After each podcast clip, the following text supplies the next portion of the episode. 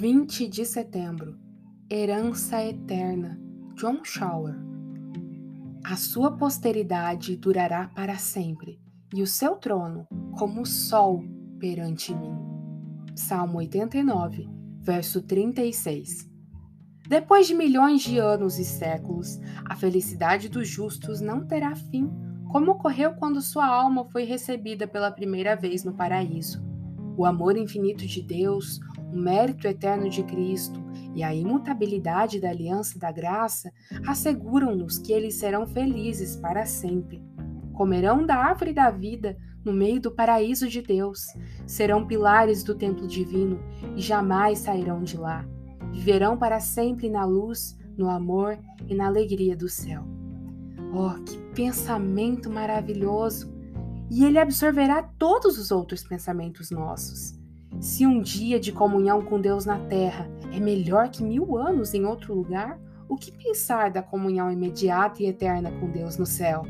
Nós o veremos como ele é e o amaremos mais do que somos capazes de imaginar. E não apenas por um dia ou uma semana, mas por milhares de milhões de anos. Sim, por uma longa e bendita eternidade que jamais terá fim. Trata-se de uma herança imortal, de um reino eterno. Reinaremos com Deus e com o Cordeiro para sempre. Nós o veremos, o amaremos, o louvaremos e o adoraremos para todo o sempre. Tudo o que virmos e conhecermos nunca terá valor menor aos nossos olhos e à nossa estima. Tudo o que amarmos nunca deixará de ser encantador. Tudo que louvarmos será sempre digno de nosso louvor, e o que apreciarmos nunca nos cansaremos de apreciar.